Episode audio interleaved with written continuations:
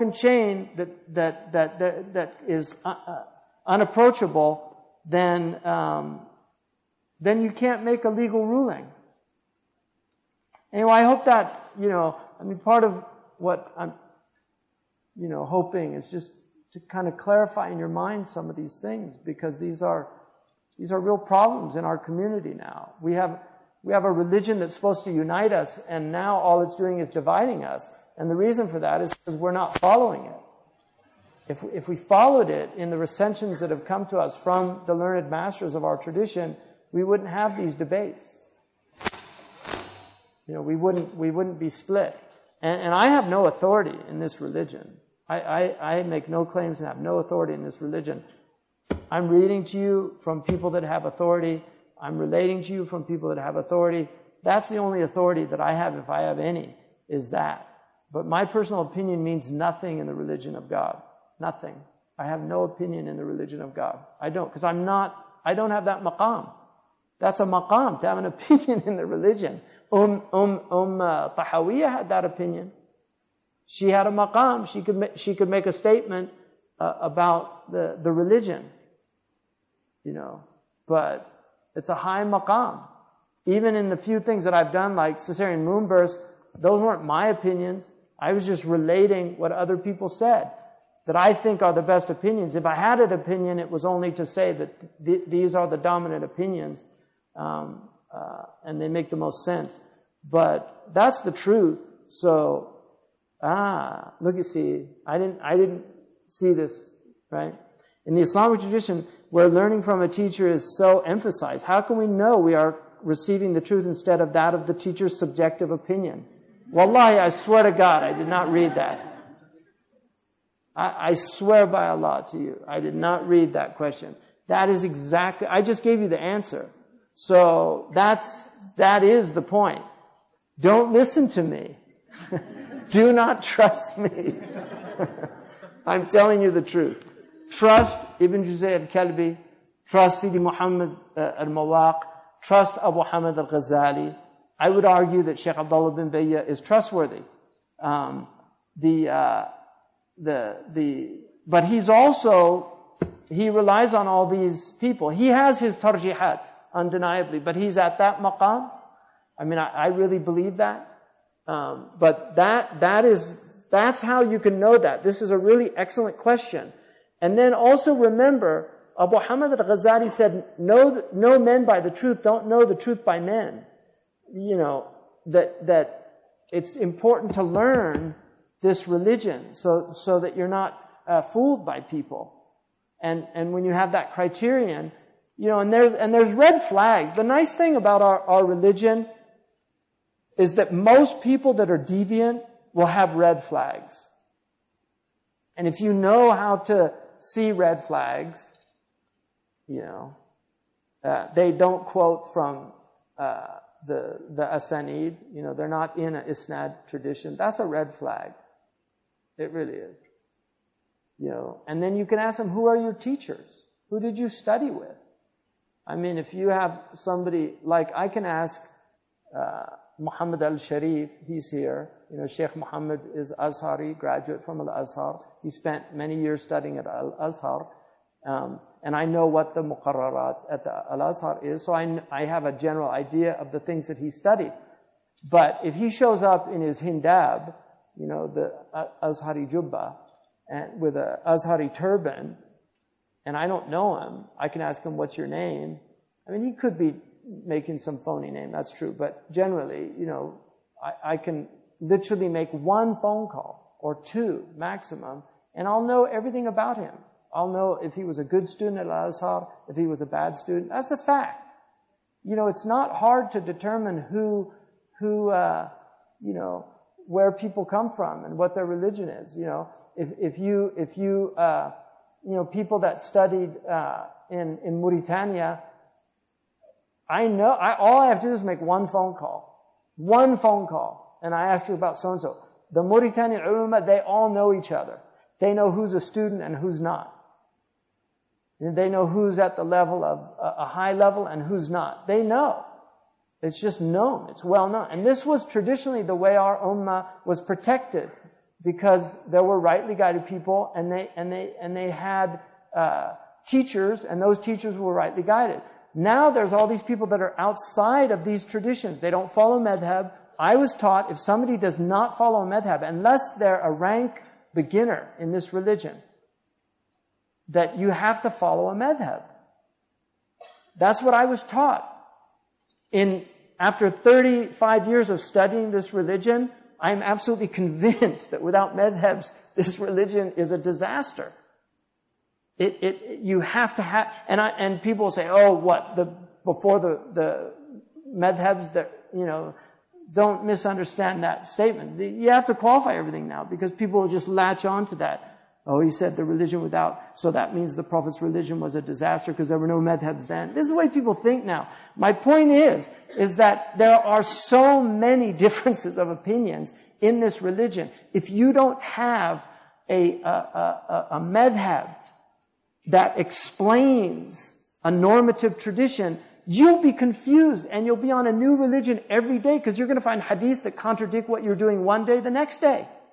These, these great scholars worked this out for us. We don't need to reinvent the wheel. Now, having said that, I would argue that in the mu'amalat, there is a lot of room for, uh, for ijtihad now. Uh, there's a lot of room also for talfiq, um, for joining madhabs and things like that. I, I, and that's Sheikh Abdullah bin Bayyah's position. In ibadat, I don't think so. I, I really think people should follow one school in their ibadat.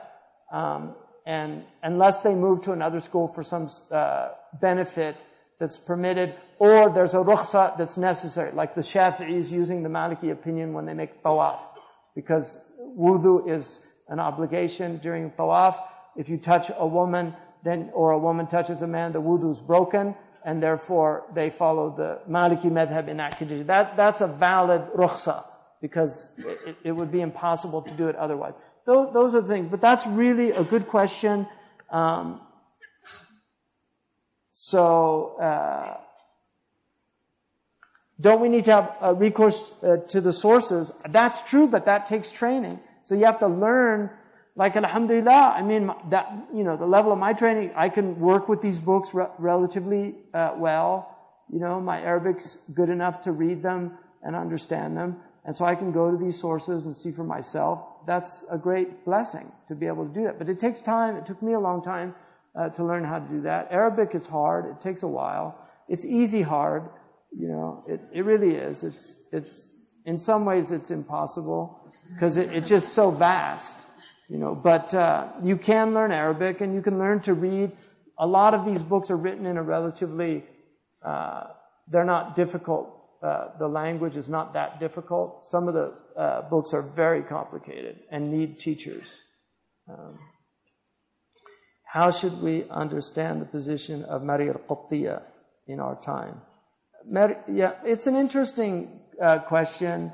Um, there's a khilaf about Maria al-Qibtiyya. I mean, most say that she was what's called Umm Walad, which is a, um, they have the status of, of, a, of a wife um, concubinage was definitely part of the pre-modern world. It doesn't exist uh, anymore with the exception of uh, sexual slavery, which is totally haram, and also uh, what these people are doing in, in Iraq and Syria is completely just against um, things. But, uh, you know, it's, it's definitely a pre-modern uh, world that uh, permitted these things the Quran is clearly moving uh, towards uh, uh, the abrogation of slavery and these type things. Anybody that looks at the Quran, um, that's very discernible. Fakku raqaba, uh, freeing the slaves. Uh, concubinage uh, was also, um, you know, another thing about the pre-modern world was um, that there, there, was incredible poverty like today. There are people today that sell their children this is simply a fact. There are people in Vietnam, you can go, there are places, pedophiles know about this, I've only read about it, but there are places you can go and buy children because the people are just so poor. And it breaks their heart. It's not like they want to, I saw a documentary on this, that's how I know about it.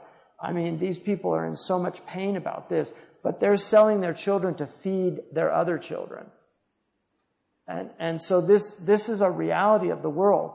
And so the Quran, one of the things about, um, one of the things about the, the, uh, the Quran is that it eliminated all sources of slavery except for war.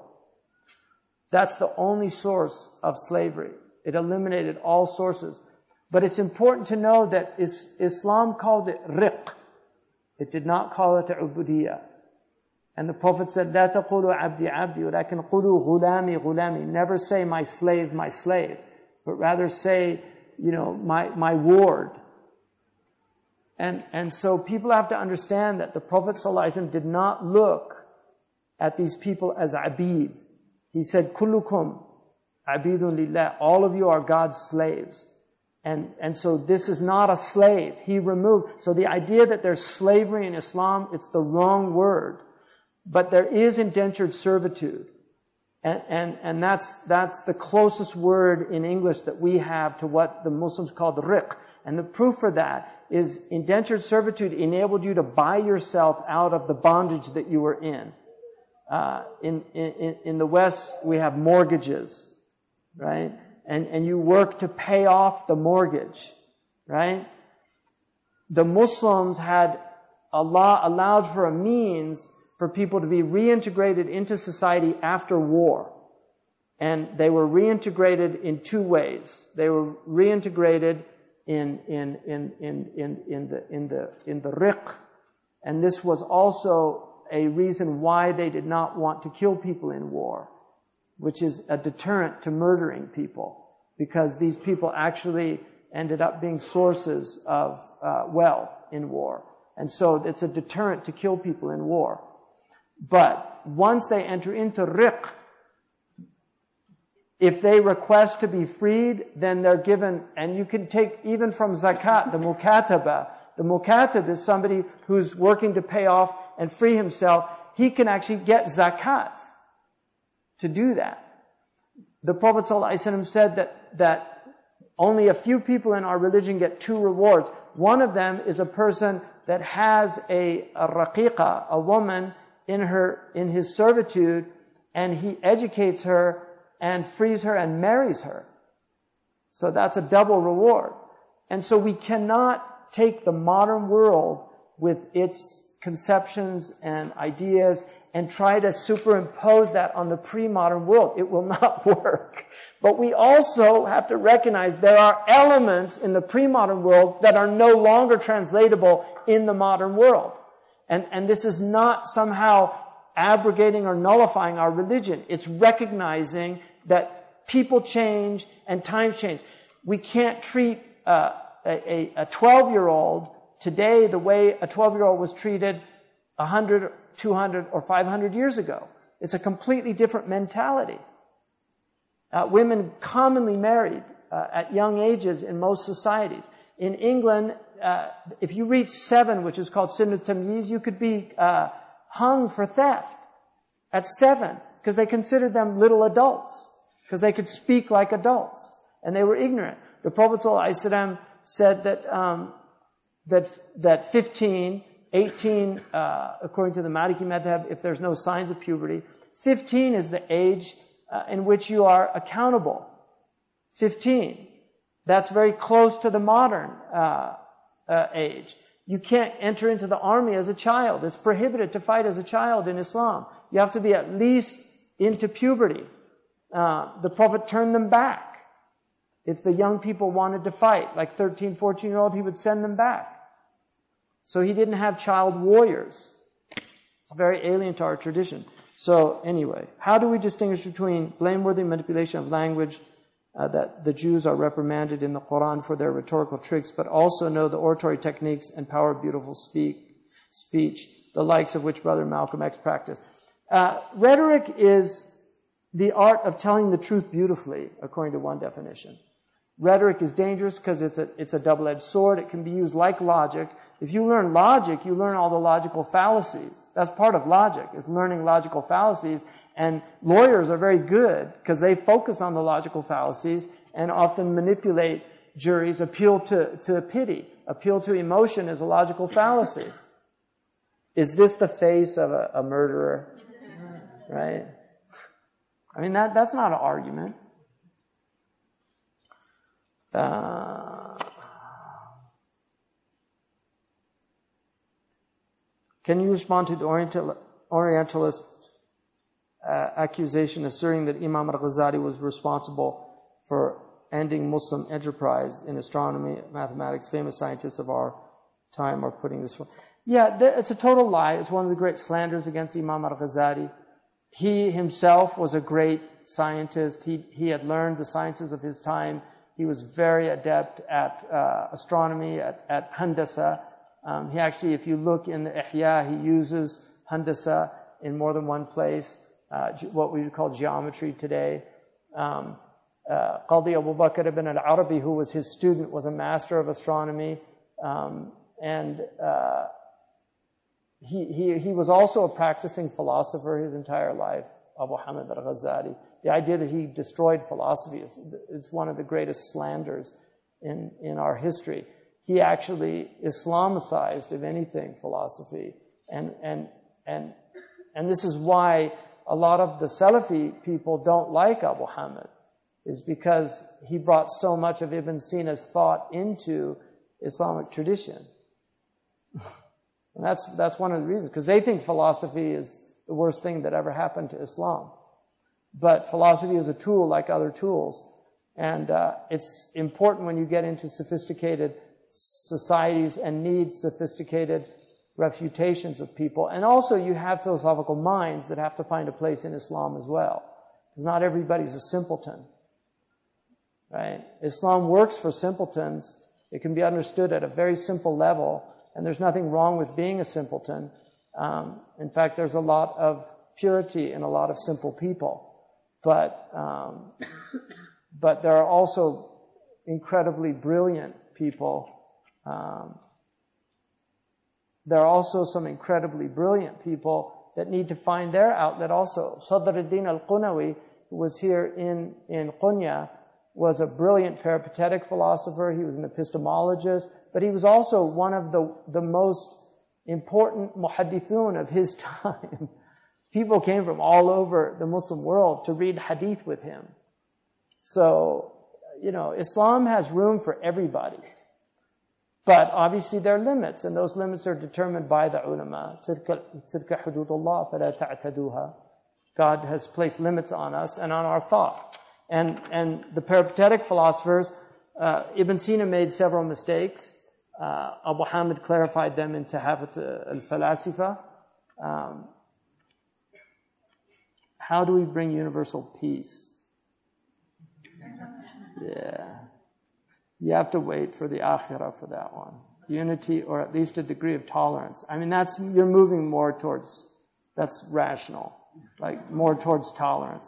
When you speak and refer to our past and present with terms like the Muslim world, Christendom, does this not bring with it the unavoidable tension and debate of truth claims between and within, within communities, Muslim versus non-Muslim, Muslim versus Muslim? When we have value different authorities, how do we all sing from the same ethical hymn sheet uh, uh, when, diff- when different interpretations and opinions are consequently inevitable, which will subsequently have real and physical effects on the world we live in. How does the modern Muslim uh, who uh, posts the damaging effects of individual thought that was promoted by the Renaissance and Reformation period is looking for identity, belonging, guidance, is lured by charismatic leaders who are not truly qualified, seek guidance in today's confused and uneducated world. Um, you know, it's curious to me. I don't know if whoever wrote this um, you know, this comes out of critical theory, uh, and this is pretty much modern university education in a lot of places now. Um, the idea of truth claim. We actually believe in truth claims. Modern modern people don't believe in truth claims. Uh, they they believe in truth with a small case T, not a capital T. We actually believe in capital T truth. We do make truth claims. We do assert truth. We actually do believe that our religion's true. We believe that the prophets told the truth. We actually believe everything in the Quran is true. Hopefully we understand it correctly. Um, uh, one of my favorite quotes is from uh, Muhammad al-Amin al-Shinqiti. who, when they asked him about the, the Americans getting to the moon, he said there's two possibilities. Either they're liars and the outward of the Quran is true, or they're telling the truth and we've misunderstood the Quran. so, simple as that. So there, there's always possibility for uh, more than one interpretation. And in that way, truth sometimes can have a, a small case t. But the truth of Allah as our creator and that there's a Yom Qiyamah, these are capital T truths that we will not compromise on. And anybody that denies our creator, we believe, is a liar. Uh, in, in, in, in Arabic, a kadhab does not have to intend to be a liar. It's just somebody who's saying something that is not true. They're called kadhab.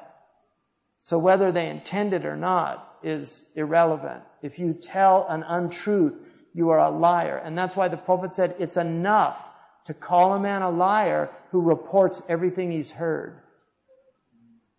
Whether or not they intended it, the fact that they're just, oh, I read on the internet. Did you hear that? That, you know, you're just spreading lies. So, um, you know, we do believe, but we're all human. Somebody today, I, I sat next to somebody, I really liked him. He's, he's in the uh, mayor's office, Turkish man. And, and he said, you know, we need to think first and foremost of the ummah. And I, and I agreed with him, but I, but I also, for me, and I told him this, I said, my first criteria with people is human being. Like I just, that's how I look at people. I wasn't always a Muslim. I think I was always a Muslim in that I love the truth and I was always looking for the truth, but I was not always quote unquote, I couldn't check that box. What religion are you? But had I known, I would have said Muslim because when I found out about Islam, uh, it made perfect sense to me and, and I accepted it. But when I meet people, that's my uh, ground of meeting. Are they a human being or are they a demon?